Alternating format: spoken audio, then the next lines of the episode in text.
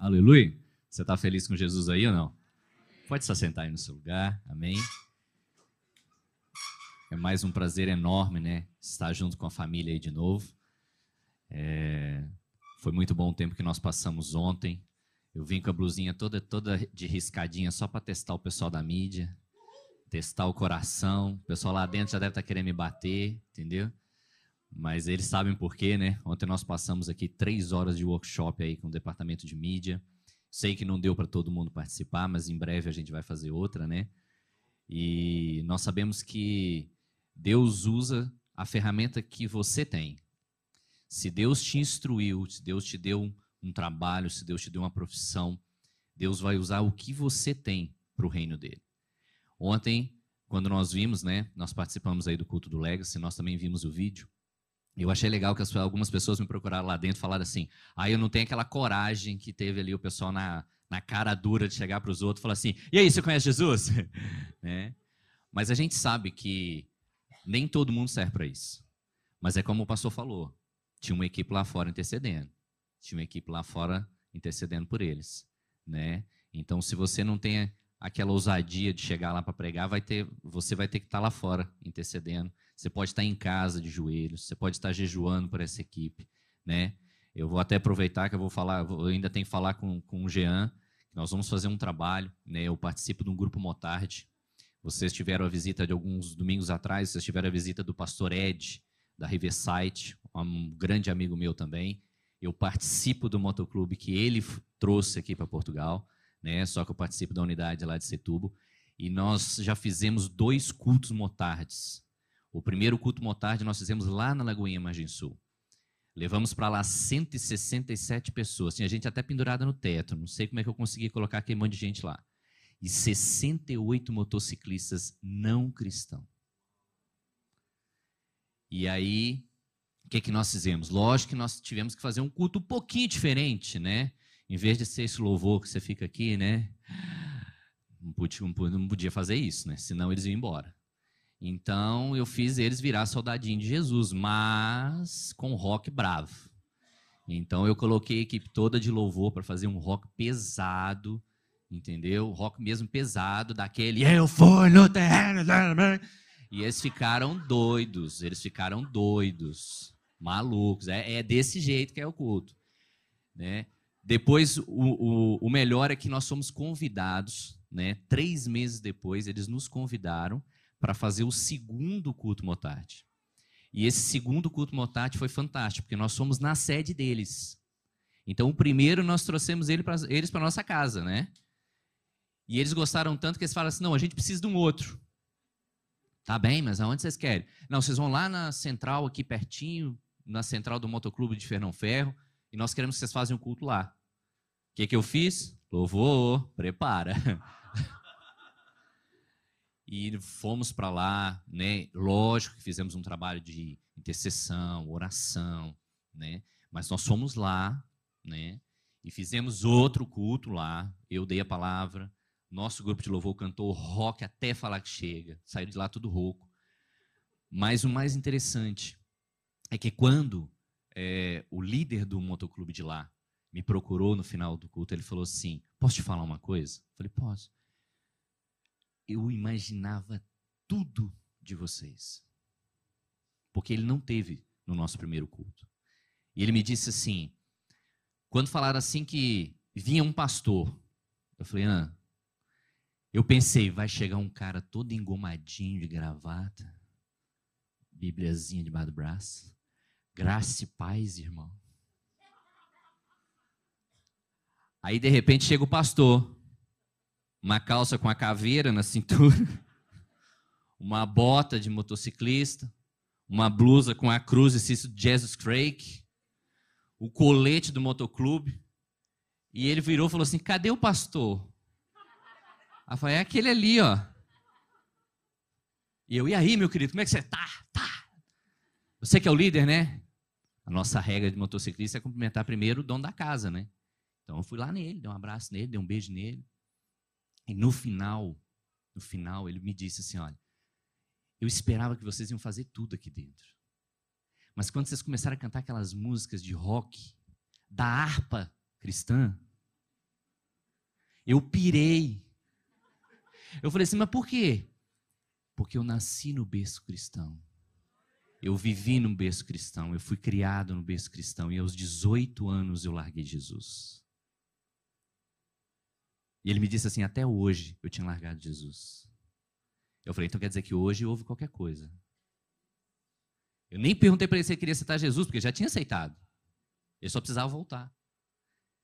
Então, querido, o que nós fazemos é levar aquilo que nós temos. Você tem que ser o melhor naquilo que você faz. Pensa na sua profissão. Você não tem que ser o pedreiro. Você não tem que ser o servente. Você não tem que ser o engenheiro. Não. Você tem que ser o melhor engenheiro. Você tem que ser o melhor pedreiro. Você tem que ser o melhor servente. Se você for ler, não está nem na mensagem. Se você for ler a história de José, o que, que José foi? O melhor em tudo. Ele era o melhor irmão, ele era o melhor filho, ele foi o melhor escravo, ele foi o, maior, o melhor prisioneiro. Mas para quê? Para ser o governador do Egito. Se você entender que isso não é egoísmo, você não tem que falar assim, nossa, eu tenho que ser humilde. Não, filho, você tem que ser o melhor, você tem que ser ousado, porque você é filho de Deus. Você é coerdeiro de Cristo, você tem tudo já. O nosso problema, sabe o que é? Eu não reivindico isso. Ah, não, tá bom. Não tá ótimo que eu tenho.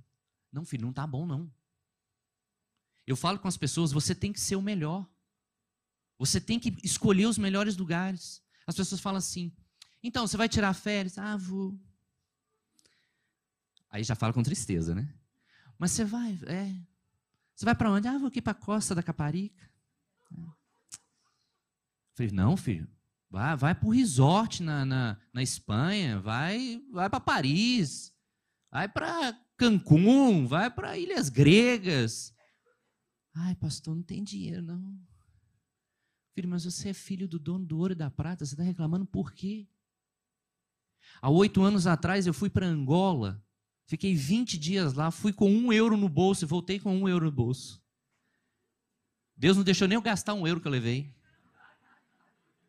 tudo. Desde visto. Eu já estava com vergonha, gente. O senhor virava para mim e falou assim: Vamos no restaurante na beirada da praia? Eu não. Não, vamos sim, porque eu estou com fome. Falei, tá bem, então vamos. E eu lá esperando meu pratinho de arroz com feijão. Me chega ele com uma travessa cheia de lagosta, camarão. Eu estou assim, ô oh, Jesus, obrigado. Essa lagosta na manteiga está até cheirando. Gente, nós temos que parar de limitar Deus na nossa vida. Você tem que parar com isso. Eu cheguei para os meninos esses dias e falei assim: Pastor, a gente queria ir para Israel. Eu arrumei três situações para ir para Israel. Uma foi com o pastor Ed. O pastor Ed vai para Israel no final do ano. Se você souber, fala com o Jean que ele vai com a equipe para Israel agora no final do ano. Aí as pessoas falam assim, pastor, mas o que, que o senhor fez? Quem conhece aquele link da, do YouTube da Aline Israel? Você já viu, né? Você ficou babando nas coisas que ela fala lá, né? Sabe o que, que eu fiz? Entrei em contato com aquele link que estava lá. Conversei, a pessoa respondeu, gente. E ela me deu o WhatsApp dela direto do Brasil, fala assim: Olha, eu sou responsável da agência da Aline aqui. Eu falei: Ah, é? Falei, tá bom, que legal. E ela me passou tudo. Eu cheguei para as pessoas e falei: Você quer ir para Israel? Quero. Está aqui o pacote. Ó, toma, se quiser ir, vai. 15 dias. Você sai do Cairo até Jerusalém. Você conhece tudo. Você tem condições? Tenho, então faz. Pastor, não tenho. Então tá bom, então vamos arrumar um mais barato. Conversei com um pastor amigo meu e arrumamos um outro mais barato. A gente só não faz porque a gente não quer, porque nós limitamos a Deus. E muitas das vezes você tem que entender que nós, quando nós erramos, ou quando nós afastamos, ou quando nós, né, parece que quando a gente erra, a, gente, a primeira coisa que a gente faz é correr de Deus. Se você for lá no jardim do Éden, já foi ensinado para nós algo de errado. Porque Adão, quando errou, a primeira coisa que ele fez foi o quê? Esconder de Deus. Deus não escondeu de Adão. Ele continuou indo todo dia lá. E quando ele chegou lá na frente, no mesmo horário, na mesma hora, Adão, onde você está? Deus não deixou de ser Deus. Mas Adão se escondeu atrás do que ele tinha errado. Aí se especula, né? Os teólogos ficam doidos. Ah, mas se ele fizesse isso? Ah, mas se ele tivesse feito aquilo? Se ele tivesse dado uns tapas na Eva? Para com isso, a culpa não foi de Eva. A culpa foi do Adão. Para de culpar a, Eva. Até as mulheres. Dia eu, tive no, eu estava de butuca no, no, encontro de mulheres lá da igreja. A minha esposa estava fazendo. Fica um abraço da igreja da Margem Sul para vocês. E a minha esposa estava lá falando, e de repente as mulheres estão assim: quando eu morrer e Jesus me buscar, eu vou lá dar uns tapas na Eva. Eu, eu vou dar uns tapas, não sei, filha, a culpa não é dela, não. Para com isso. Quando Eva comeu o fruto, não aconteceu nada. Não aconteceu nada. Mas quando Adão pegou o fruto e comeu, aí a coisa desandou. Sabe qual é o nosso problema? Quando você se sente distante de Deus, quando você se afasta de Deus, Deus não se afasta de você. A distância que é criada entre nós e Deus é criada por nós e não por Ele. Ele está no mesmo lugar, do mesmo jeito, te esperando na mesma hora, cuidando de você. Alguma vez você já fez algum voto com Deus, algum. Não estou falando nem voto de dinheiro. Estou falando voto de oração, voto de interceder para alguém, um jejum. Aí, de repente, você, você esquece. É igual o jejum. O jejum é ótimo, gente. Faz jejum de 100 dias de chocolate. Primeiro dia de jejum, o que, que te oferecem? Tá vendo? Para provar se você está fiel. Só que no primeiro dia você está firme e forte. Só que imagina, 100 dias de jejum, igual a gente faz na Lagoinha, né? Final de ano. Chega no segundo mês, finalzinho do segundo mês. O filisteu te dá uma caneca de chocolate quente, porque está frio. Aí você vai todo feliz. Tô de jejum, tô de jejum. A nossa tendência é sempre esquecer do que, que Deus fez por nós. A nossa tendência é esquecer, igual você fez agora na, na ceia. Sabe por que, que Jesus estipulou a ceia? E nós fazemos a ceia todas as vezes? Fazer isso em memória de mim. Jesus só morreu uma vez. A gente não crucifica Jesus em toda a ceia. Mas sabe por que, que Jesus estipulou a ceia para lembrar disso? Gente, qual que é o melhor, melhor momento que nós temos na nossa vida? Quando nós estamos comendo. A nossa fama já não é muito boa, né? Mas, quando nós estamos num grupo de amigos, quando você está com a família, quando você está num restaurante, quando você está em casa, gente, comer é bom demais. Você começa a falar mal do vizinho para fazer isso? Não, hein? Olha lá, misericórdia. Mas você começa a contar casos, você começa a conversar com a família, você começa. Por quê? Porque há um relacionamento. Gente, Jesus tinha um melhor relacionamento, relacionamento com os homens que ele estava preparando. E naquele momento, aquela ceia em especial, ele disse: Olha, vocês vão fazer isso todas as vezes que comerdes em memória de mim.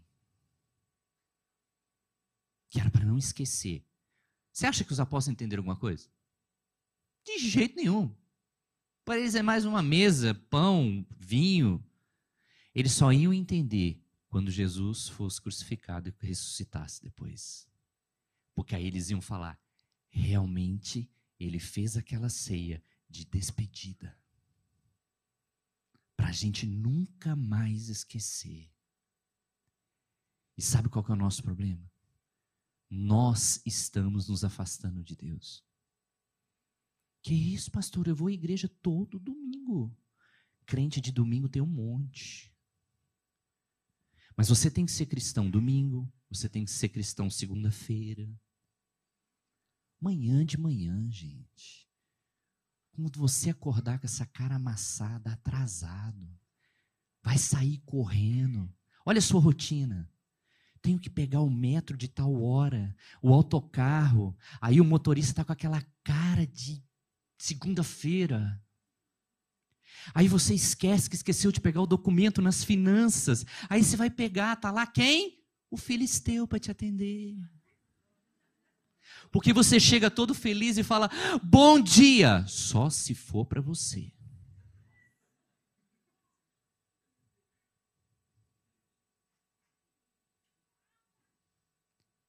Aí você esqueceu de orar de manhã, porque você esqueceu, saiu atrasado. Aí você não orou no caminho, porque você estava atrasado. Aí você não orou durante o dia, porque estava atrasado. E a coisa foi fluindo, e aí vem a terça, vem a quarta. Aí se você vem no culto da quarta, você ainda lembra de Jesus, mas se não vem, você só vai lembrar dele no domingo, ou então no sábado no Legas. Sabe, qual que, sabe o que, que tem acontecido ultimamente? O diabo não precisa mais de ajuda. A ajuda do diabo é as dificuldades que têm acontecido na nossa vida. Nós estamos sendo provados em tudo e olha que nem começou ainda. Sabe por quê? Se, a, se você está todo feliz, suas continhas estão pagas. Aí no final do mês aparece o seguro do carro. Sangue de Jesus tem poder. Acabou o dinheiro. O que, que eu faço? Preciso arrumar um outro trabalho. Você não está aguentando nem o seu. Precisa arrumar um segundo trabalho. Não, porque tem que ter um complemento. Aí aparece mais coisa. Nossa, preciso de um terceiro trabalho. Mas eu não tenho mais tempo para mim. Vou para fora. Vou para Holanda. Vou para Inglaterra. Vou para Suíça ganhar dinheiro. Você perguntou para Jesus o que você tinha que fazer antes de sair? Você não perguntou nem quando você saiu do Brasil? Aí você caiu aqui de paraquedas achando que. Gente, Portugal devia ter um deserto. Se bem que o Alentejo fala que tem lugar que tem uns desertos lá. Mas Portugal devia ter um deserto. Sabe por quê? Porque é o lugar que mais trabalha com a gente. Filho, aqui não tem papai, não tem mamãe, não tem titia, é você e Deus e mais ninguém. É aqui que Deus molda, molda o nosso caráter. É aqui que Deus fala assim, filho, é comigo. Você tem que ter intimidade comigo, você tem que falar comigo, você tem que dizer para mim o que você tem que fazer, o que não tem que fazer. É comigo. Tá difícil, apareceu conta. Sabe o que, que a Bíblia diz? Se você for fiel a Ele, fazei prova de mim nos dízimos e as ofertas, se eu não abrir as janelas do céu sobre a sua vida. Sabe por que, que ele disse isso? Porque ele sabia que ia aparecer o seguro do carro, que ia aparecer o IMI da casa. Ele sabia que, mesmo você sendo fiel e tendo tudo pago, ia chegar qualquer coisa no final do mês, aí Deus ia providenciar alguma coisa para você. Eu lembro, eu ando de moto com o pessoal da CMA desde 2017, quando eu conhecia eles. E eu comprei uma Kawasaki 700, 650 cilindradas. E eu ia trabalhar todo dia. E eu lembro que quando eu comprei a moto, eu fiz um voto com Deus. Eu falei assim: Deus, eu não vou subir em cima da moto sem orar. Posso estar atrasado, o que seja, eu vou orar. E eu guardava a moto na garagem atrás do prédio que eu moro. E todo dia, mesmo atrasado, saindo meus, aos alavancos, eu saía, Jesus, abençoa a nossa voltinha de moto. Me leve segurança, me traga segurança, abençoa o trânsito. E eu trabalho, para quem conhece lá em Lisboa, eu trabalho próximo do aeroporto. Por trás do aeroporto, mais ou menos um trânsito terrível para chegar até lá. E um belo dia, atrasado, pegava trabalho às sete da noite, eu trabalho por turnos. Pegava às sete da noite, eram seis e quinze, eu estava chegando na garagem. Correndo. E esqueci de falar com Deus. Chego na garagem, a moto estava na reserva, precisava abastecer. Já saí devagarzinho para ver se a moto chegava no posto. Abasteci. Quando eu saí das bombas de combustível, eram 6h40. Eu tinha 20 minutos para chegar no trabalho. Gente, eu fiz tudo de errado. Tudo que o Motard pode fazer de errado, eu fiz aquele dia. Corri, atravessei para um lado, para o outro, fiz um monte de coisa errada.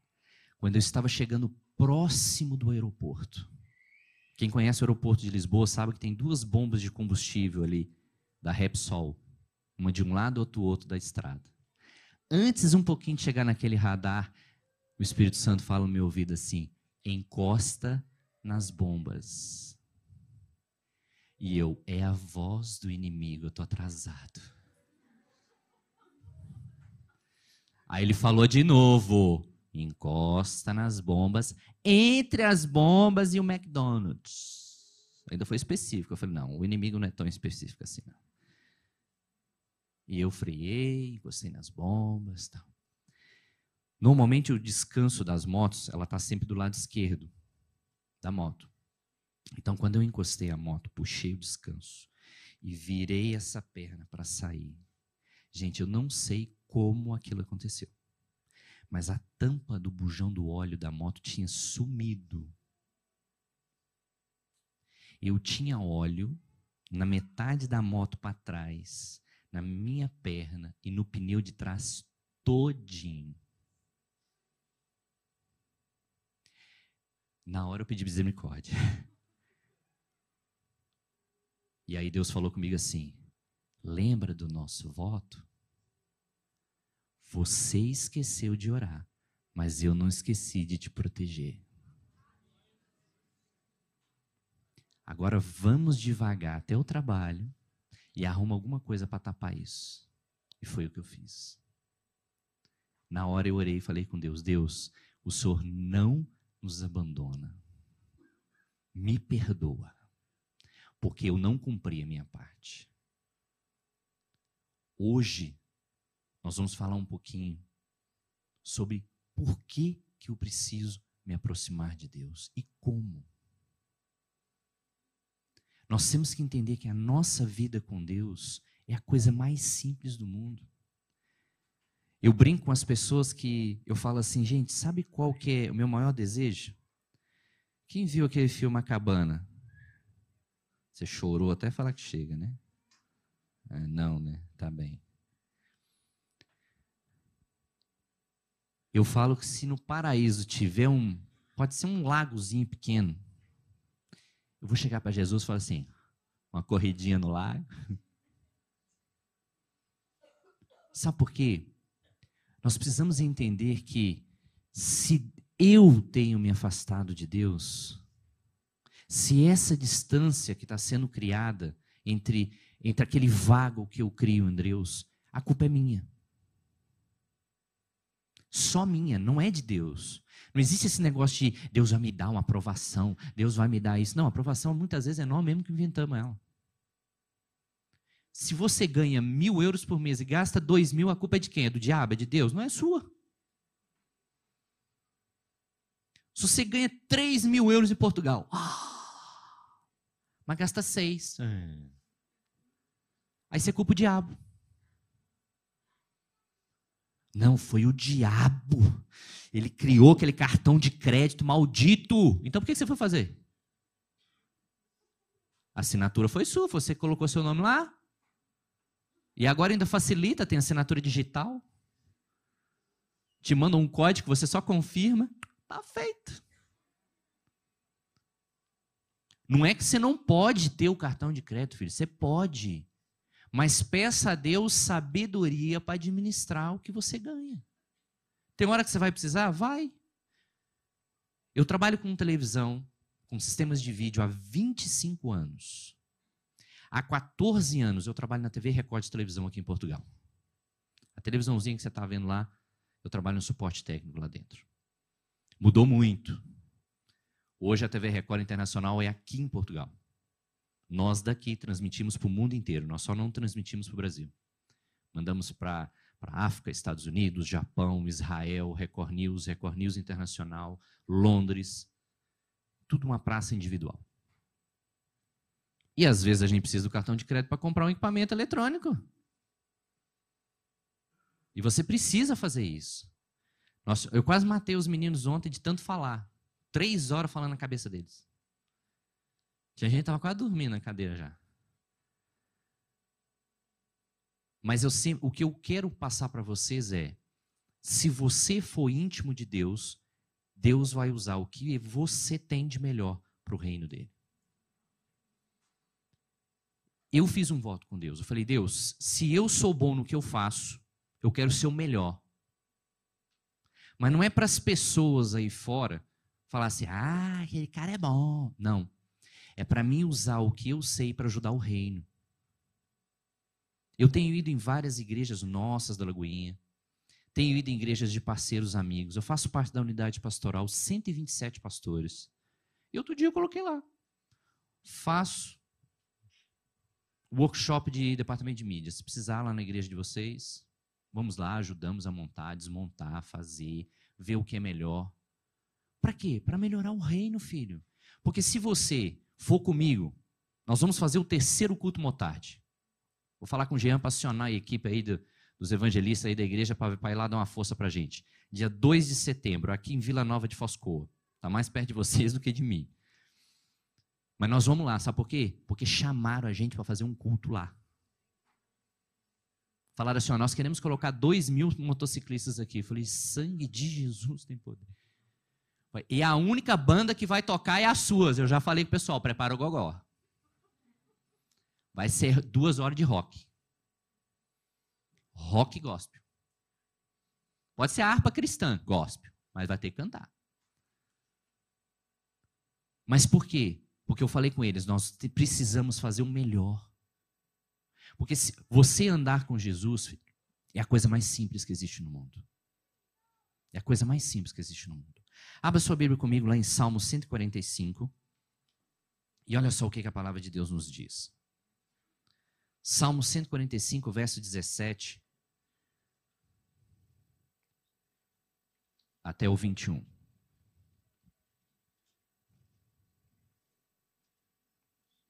Salmo 145, verso 17 até o 21. A palavra de Deus diz assim: Justo é o Senhor em todos os seus caminhos, benigno em todas as suas obras. Perto está o Senhor de todos que o invocam, de todos que invocam em verdade. Ele acode à vontade dos que o temem. Atende-lhes o clamor e o salva. O Senhor guarda a todos os que amam, porém os ímpios serão exterminados. Profira a minha boca louvores ao Senhor, e toda carne louva o seu santo nome para todo sempre. Olha o que, que o Senhor está dizendo para nós aqui. O Senhor guarda os que os amam. Mas perto ele está de todos que o invocam.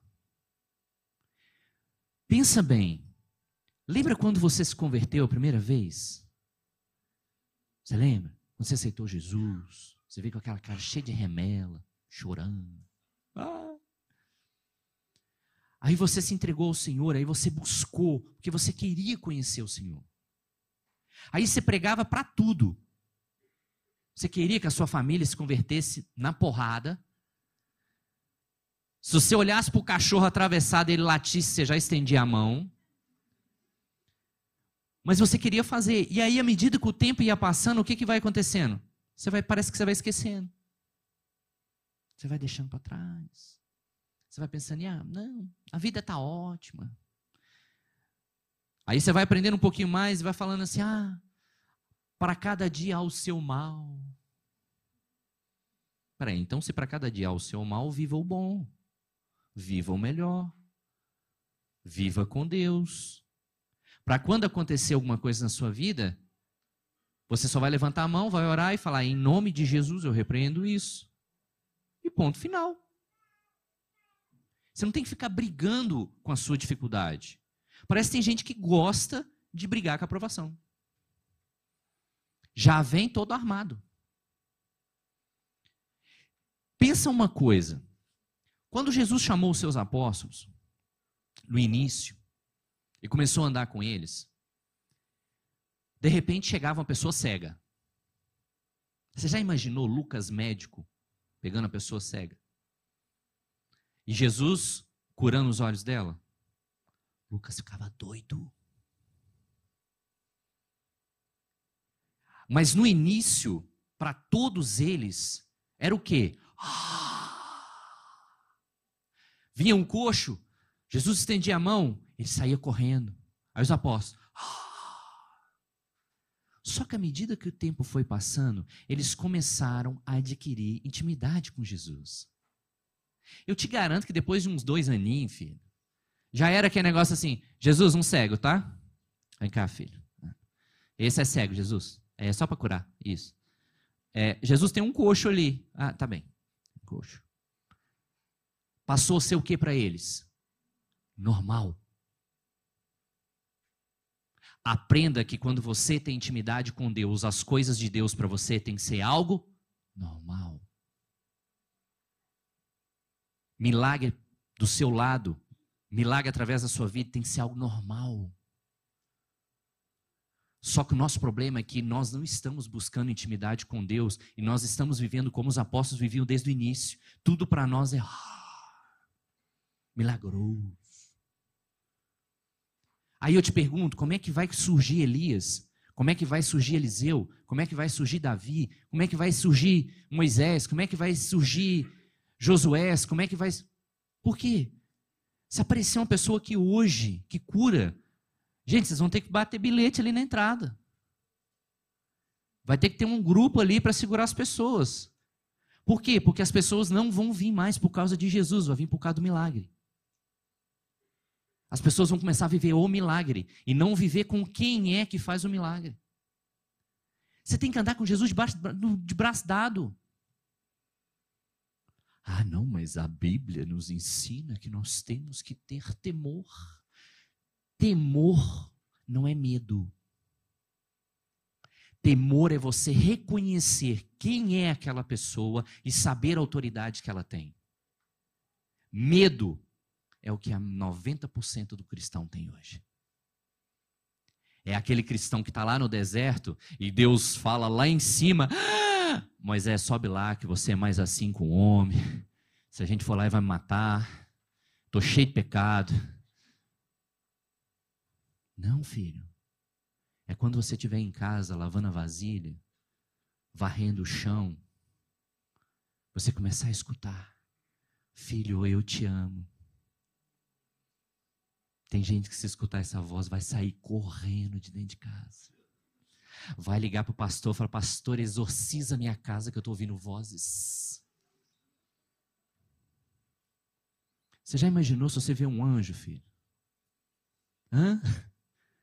Gente, se, cai, se parecer um anjo, não precisa nem ser brilhando, não.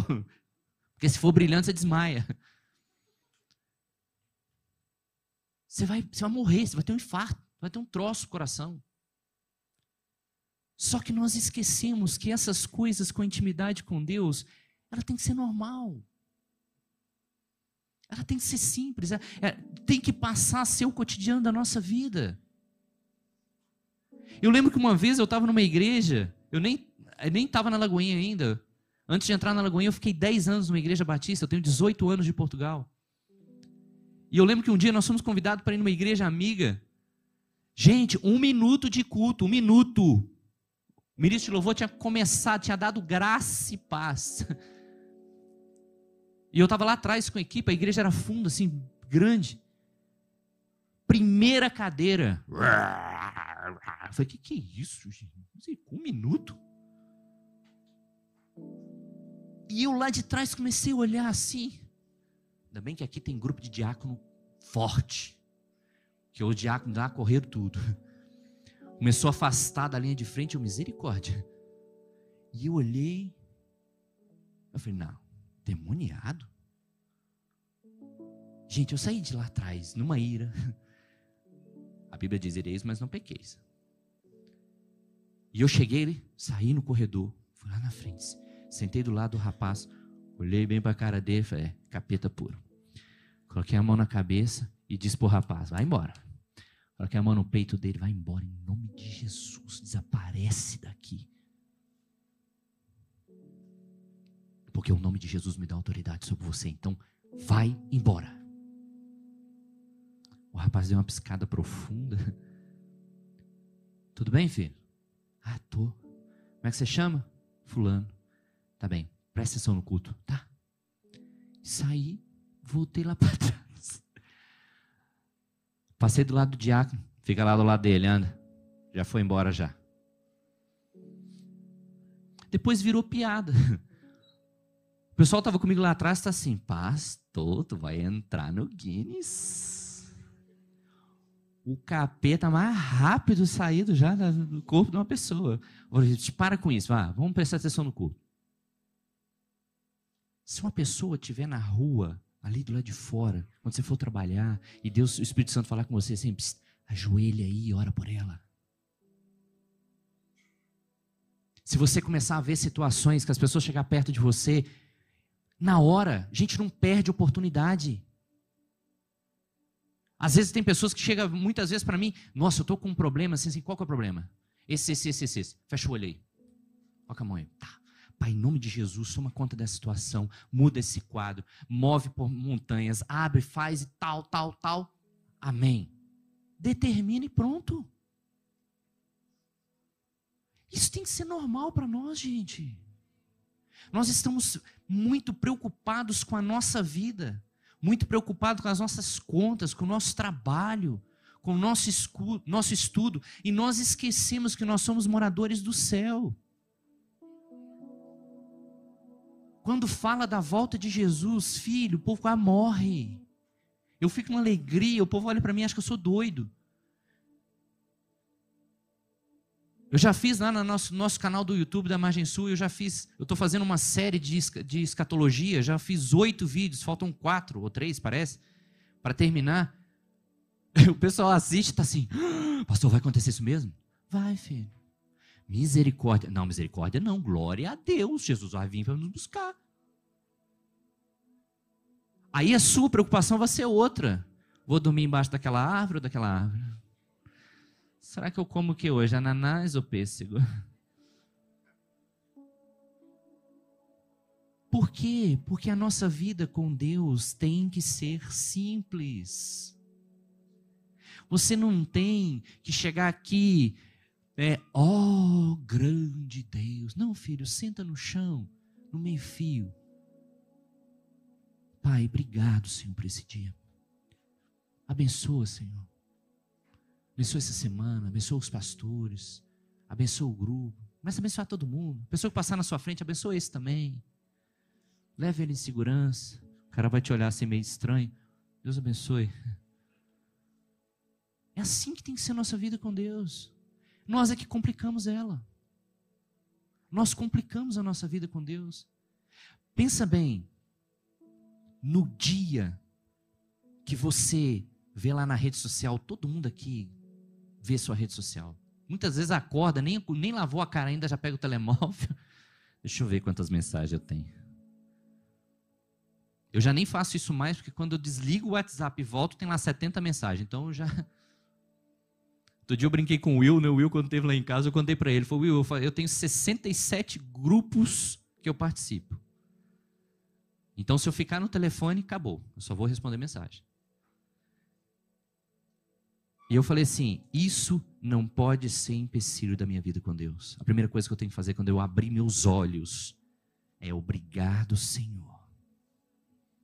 A primeira coisa que eu fiz hoje de manhã, quando eu abri os meus olhos, foi: Senhor, obrigado pelo dia de hoje, obrigado pela minha vida.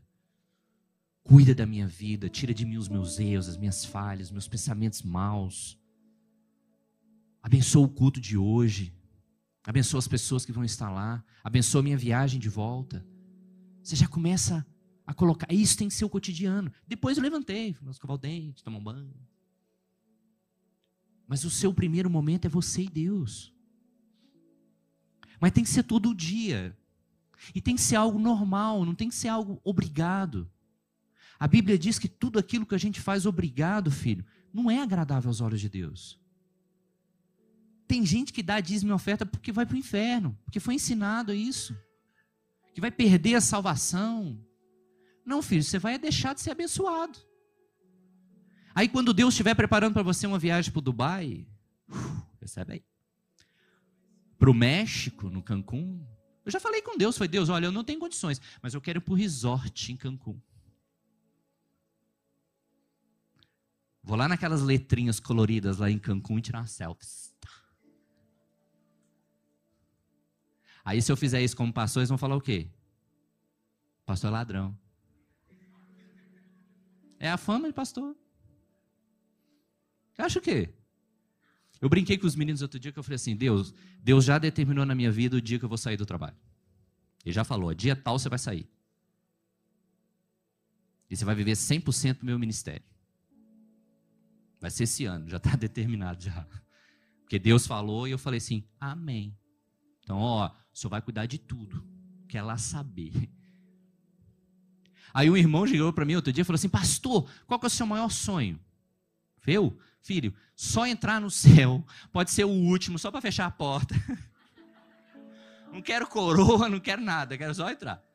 Não, pastor, estou falando sério. Falei, eu também. Não, pastor, o que você tem vontade de ter aqui na terra? E tal. Eu falei, filho, a Bíblia já me garante que eu posso comer o melhor dessa terra. Eu só preciso é pedir as coisas certas para Deus, porque a Bíblia me fala que muitas das vezes nós não temos as coisas porque nós pedimos mal. Eu lembro na escola de líderes da Lagoinha, quando eu estava fazendo escola de líderes lá na sede uma vez, éramos 52 pessoas. Tinha uma irmã junto conosco, participava lá, que ela estava fazendo uma campanha e a gente não sabia o que era. E ela pediu para a gente orar por ela, e a gente sempre orando, sempre orando, sempre orando. E nada da benção da menina chegar. Até que um dia chegou um missionário que veio do DT e ele foi pregar para nós. E ele pregou, pregou, pregou. Aí de repente ele falou assim: Fulana, você ir atrás. Você está orando a Deus, não é? Para Deus te dar uma benção. Na hora eu brinquei com os meninos. Ah, agora a gente vai saber o que, que é que a gente está ajudando ela a orar. Olha, Deus vai te dar a sua bênção, tal, tal, tal. Mas não é agora. Até eu fiquei triste. Aí eu pensei assim, ah, Deus, não é possível, revela o, revelado agora para nós, né? Aí ele disse assim, você está pedindo a Deus um carro. Eu falei, não acredito. Que nós estamos quase seis meses orando para essa filisteia ter um carro. E eu tô assim, eu só, a Ilha, né, as orelhas fez assim, né? E ele falou assim: Deus não vai te dar seu carro. Eu falei, misericórdia. Porque você precisa tirar primeiro a sua carta de condução. Eu falei, eu mato. Precisa dar o carro, não, Jesus, eu mato ela hoje. Sabe por quê? Deus não vai te dar algo na sua vida para te atrapalhar, filho. Ele vai te dar algo na sua vida para você ser abençoado. Como é que ela queria ter o carro de Deus se ela não tinha carta de condução? Sabe o que, que ia acontecer se Deus desse para ela a carta de condução? Ela ia andar sem carta. Aí você em Belo Horizonte, que a cada avenida tem três paradas de polícia, quando ela saísse da porta da Lagoinha, ela já estava presa. E depois a culpa era de Deus, exatamente. Pois a culpa era de Deus. Aí entenda que se você pede, gente, se você pede Jesus uma casa, eu tenho um caso lá na Margem Sul. O rapaz chegou para Deus e falou: Deus, eu preciso de uma casa. Minha mulher vai vir do Brasil, minha filha vai vir do Brasil, mas eu quero a casa assim, assim, assim. O nome da rua tem que ser esse e a cor da parede da casa tem que ser essa. Vá lá na casa dele. O nome da rua é o que ele pediu para Deus, a casa é do jeito que ele pediu para Deus e a cor da parede é do jeito que ele pediu para Deus. Aí você pede a Deus um carro. Ah, Jesus, eu tenho carta de condução. Jesus, eu quero um carro. Aí aparece o irmão ali e fala assim: Olha, eu comprei um carro para você. Glória a Deus. Olha, é lindo, olha aqui para você ver. Um carrinho de ferro comprado no chinês, daquele 1 por 18, todo bonitinho. O carro que você pediu. Aí você fala assim, ô oh, Deus, você está brincando comigo. Ele fala assim, você que está brincando comigo, eu te ensinei a pedir as coisas certas. O que, que você quer? Senhor, eu quero uma Mercedes cinza, quatro portas, roda raio 17 com aquele símbolo da Mercedes lá dentro, carrinha com os vidros de trás escurecido por causa do meu filho que está no banquinho. Então o sol não pegar nele, ar-condicionado, vidro elétrico, aquela coisinha fechando elétrica, minha esposa gosta. É, pode ser que negócio também de passar o pé embaixo lá da, do carro, porque eu vou estar com mala, a porta vai abrir sozinha. Hã? É o seu? É, você vende? Aleluia, achei, achei minha benção. Tá vendo como é que funciona? Aí Deus te surpreende, te deu aquilo que você quer, e aí você tem que agradecer a Deus. O primeiro passo que nós precisamos entender é que para mim ter um relacionamento com Deus depende só de uma coisa: uma porta. Você precisa de uma porta, você precisa passar por essa porta. E esse passo é seu, porque Jesus disse assim: Eis que estou à porta e bato. Ele não abre. A Bíblia não diz que ele abre, ele diz que está à porta. Então, se ele está na porta, depende de quem abrir? Nós. Nós temos que abrir essa porta. Se você for lá na palavra de Deus, no verso, em João, capítulo 10, verso 9, a palavra de Deus diz assim: eu sou a porta. Quem entra por mim será salvo. Entrará e sairá e encontrará pastagem. Então, filho, você está na porta. O primeiro passo é seu. Você tem que chegar ali, ó, abrir a porta. Aí você passa por essa porta. Glória a Deus. Já decidi eu vou fazer, eu quero ter um relacionamento com Deus, eu quero viver com Deus, eu quero falar com Deus. Aí quando você passa na porta, você vai ver o quê? Um caminho. Aí quando você passa na porta, você vê aquele caminho e você pensa: o que, que eu vou fazer agora?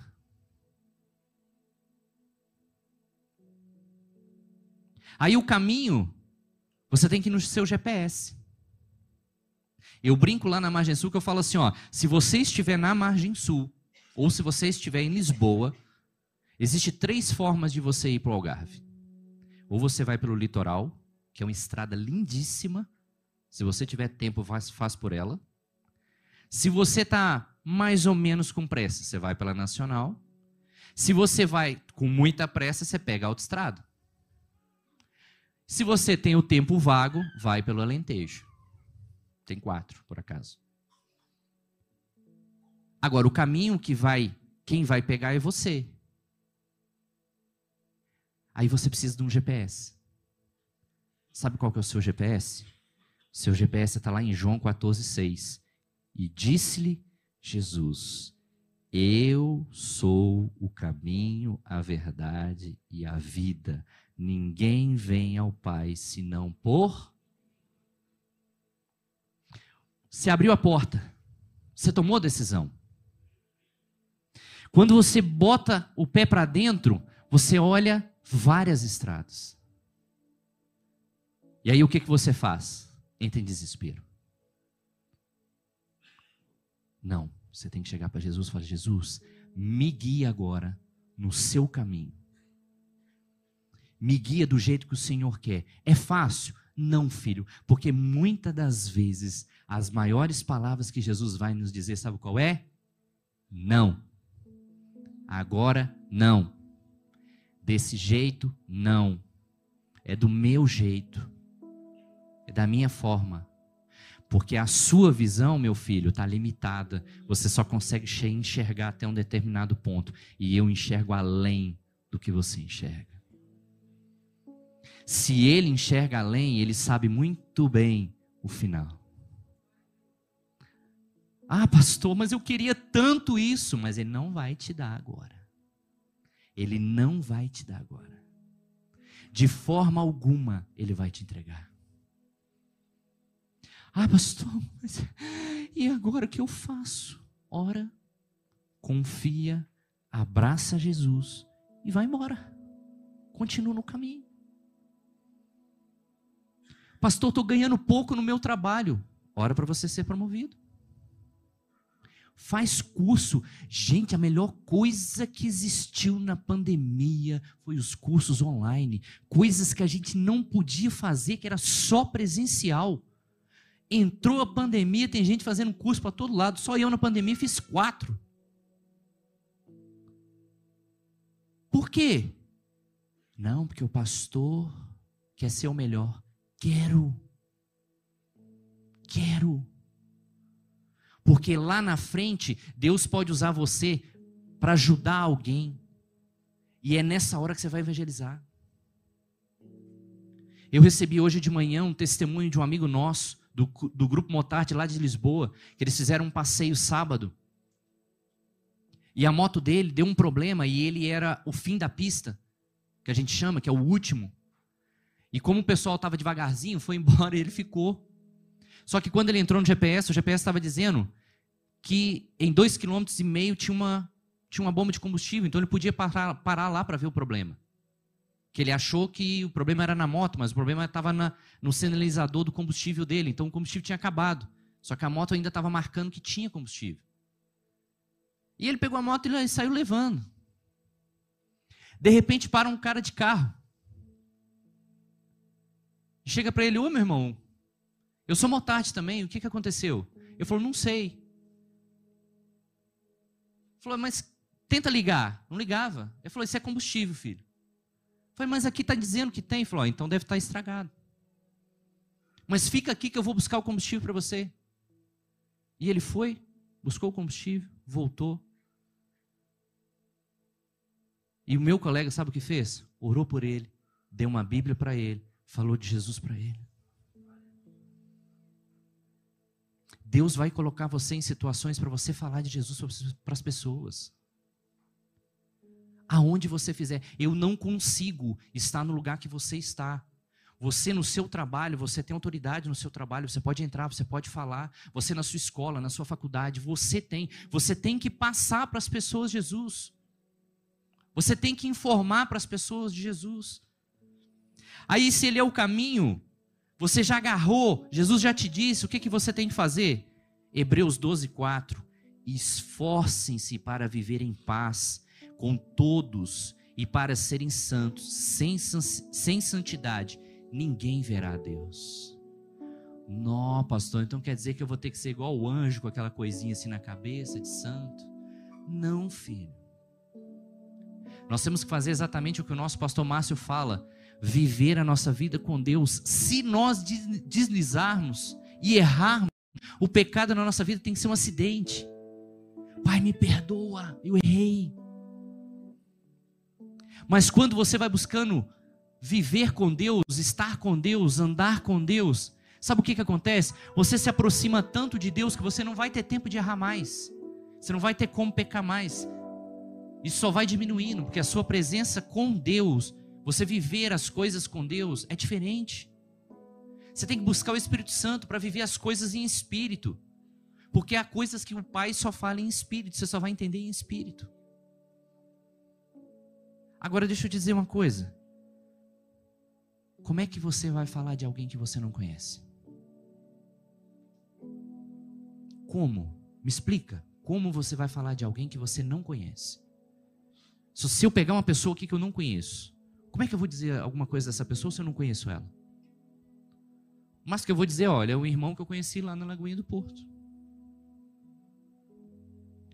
A palavra de Deus, lá em João 14, 21, diz: Aquele, desculpa, João 8, 31, 32 diz: Então disse Jesus aos judeus que haviam crido nele: Se permanecerdes na minha palavra, verdadeiramente sereis meus discípulos e conhecereis a verdade, e a verdade vos libertará. Você sabe quem é Jesus? Ah, aquele que morreu na cruz. Pega os evangelhos. Vai ler os evangelhos. Os quatro. Quatro visões diferentes da vida de Jesus. Quem foi ele? Quem era o pai dele? Quem era a mãe dele? Quem eram os irmãos dele? Aonde que ele nasceu? Por que, que ele fugiu? Por que, que ele viveu tanto tempo?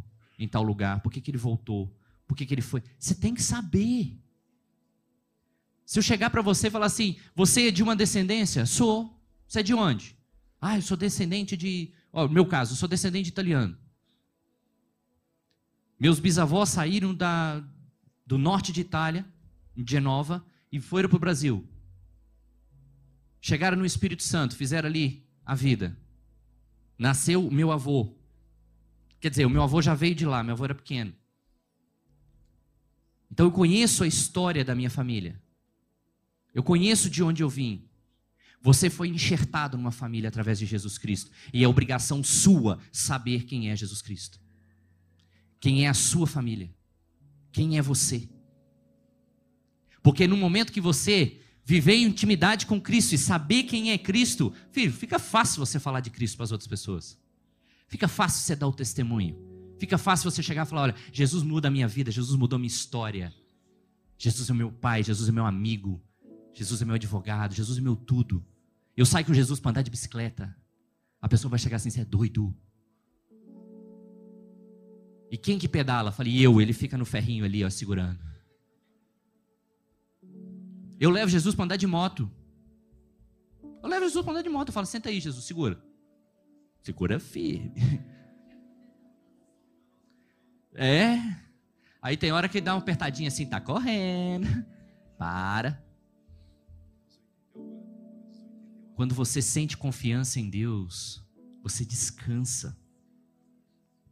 Você descansa em Deus. Eu lembro de um caso que eu até contei, contei esses dias para os meninos. Quando eu tinha minha outra moto, minha outra moto era mais forte, essa é mais, essa é mais leve. Um belo dia eu fui para Almerim com minha famosa sopinha da pedra. E eu levei a minha esposa comigo. E nós fomos, comemos e tal. E eu falei com os meninos: olha, eu tenho que ir embora que eu tenho que trabalhar. E eu falei com ela: vamos embora? Vamos. E estava um pouquinho de frio. Ela, tava, ela tinha esquecido a luva. E eu falei com ela: olha, abre o bolso do, do, do, do casaco e coloca a mão no bolso. E ela colocou a mão no meu bolso e se jogou para cima de mim, né? Eu tô assim, você está abusando. Ela para lá. E comecei a viagem. Devagarzinho. Só que no meio do caminho eu precisava abastecer. E eu, quando eu encostei nas bombas, eu normalmente a gente para pro garupa sair, né? Eu tô assim, amor, amor, sai, amor, eu preciso abastecer. Ah, eu falei, amor, você estava dormindo? Ah. Amor, misericórdia, sai da moda. Ela dormiu meia hora. Dormiu meia hora. Por isso que eu senti que estava fácil demais fazer as curvas, assim, sabe? E eu falei assim, amor, você confia demais em mim? Ela tá assim, tá tudo bem? Eu falei, tô ótimo, preciso de água, que agora meu coração tá até batendo mais forte. Se você entender que é Jesus que está na condução, filho, você dorme. Você descansa. Você coloca a sua cabeça no travesseiro de noite, agradece pelo seu dia e vai descansar. Porque a sua vida ela é em Deus, ela é com Deus. Aí eu te pergunto: se eu faço isso tudo, mas não leio a palavra de Deus, não estudo a palavra de Deus. Você só vive no feijão com arroz. Se você. Tem muitas das vezes as pessoas falam assim: ah, mas eu já li a Bíblia toda. Lê de novo. Lê uma história que você não conhece, lê a história que você mais gosta. Deus vai falar com você dez vezes diferente na mesma história. A palavra de Deus lá em João 14, 21 diz: Aquele que tem os meus mandamentos e os guarda, esse é o que me ama. E aquele que me ama será amado de meu Pai, e eu o amarei e me manifestarei a Ele. Sabe por que, que Jesus disse que eu e você podíamos fazer obras maiores do que Ele fez? Porque Ele confia em você. Porque Ele quer andar com você. Ele quer caminhar com você. Ele quer viver junto com você. Para quando aparecer uma pessoa com uma enfermidade, você vai estender a mão e vai orar por ela. Quando aparecer uma situação que você precisa clamar a Deus, que você precisa entregar para Deus, filha, é só você estender a mão. O que Jesus nos disse e nos ensinou lá no barquinho, sabe o que foi? que vocês estão aí apavorados? O barquinho, a tempestade. Vai acontecer tempestade na sua vida? Vai. O barquinho vai balançar um monte de vezes. Mas não esqueça que quem está dormindo na proa do barquinho é Jesus. E ele está mais descansado no seu barquinho do que você. Porque quando você achar que o barco vai afundar, é que ele vai olhar para tua cara e falar assim: Ô filho, você tem pouca fé demais. Levanta sua mão e fala com o mar assim: Acalma-te e cala-te. A coisa mais difícil de ouvir de Jesus, sabe o que, que é, filho? Cala a boca. Você não fala assim comigo, não, viu, pastor? Não, eu não estou falando com você, foi Jesus que disse. Porque nós, quando estamos com um problema, filho, você conta seu problema é para todo lado, para todo mundo. Escancara na rede social qual é o seu problema. Você tem um problema. A Bíblia nos ensina: vá para o teu quarto, fecha a tua porta, bate o joelho no chão e fala com o Pai, que o Pai vai te ouvir. Desculpa essa expressão, filho. Aprenda a calar a boca. Tá bom? Glória a Deus. Tá ruim? Glória a Deus do mesmo jeito. Quando você entender que quando você tiver um problema, você tem que fazer igual aquela música da geração João Batista que está aí estourando para todo lado. A coisa está arrebentando a coisa está ruim, ele já chegou aqui, o ambiente já mudou, o meu coração queimou, eu vou adorar. Declara isso na sua vida. O problema surgiu e já chegou aqui. Ele vai mover as coisas, ele vai fazer as coisas. Jesus só quer uma coisa de você. Jesus te dá a mão todo dia. E fala com você, filho, levanta, vamos? Você está disposto a fazer isso com Jesus? Não, isso é obra de pastor, isso é obra de líder de GC, isso é obra de. Não, filho, é de todos nós. Eu lembro que um dia, no meio da Praça do Rocio de Lisboa, tinha uma senhora sentada, pedindo comida na porta de um café. Gente, meu coração estava em pânico. Acho que eu contei isso pro Will. Meu coração estava em pânico. E eu falei assim: Jesus, eu preciso lá falar do Senhor para ela. Eu preciso, deixa eu ir lá, deixa eu ir lá. E Jesus disse: Não. Gente, aquilo cortou meu coração fora. Mas, Senhor, deixa eu lá falar com ela. E o Espírito Santo dizendo: não. Mas você quer ver o que, que eu vou fazer na vida dela? Eu falei: quero. Agora também não sai daqui. Temoso.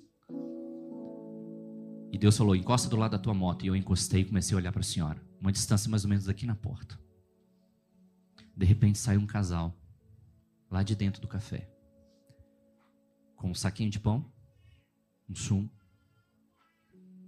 Sentou do lado dela. Turista bermudinha, chinelo, senta do lado dela e o Espírito Santo fala comigo assim: se aproxima um pouco mais. E eu fui chegando assim um pouquinho mais perto, discreto. E aí ele deu para ela o pão, deu para ela o sumo e começa a pregar para ela em francês. E Jesus me disse assim: Filho, se você fosse lá, ela não ia entender nada.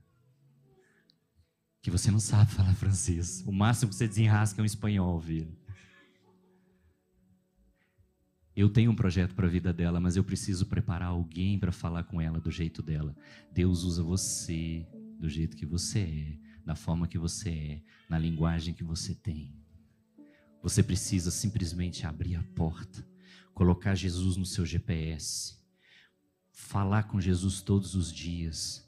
Você tem que procurar saber da vida de Jesus, quando ele nasceu, quando ele morreu, quando ele ressuscitou e quando ele vai voltar.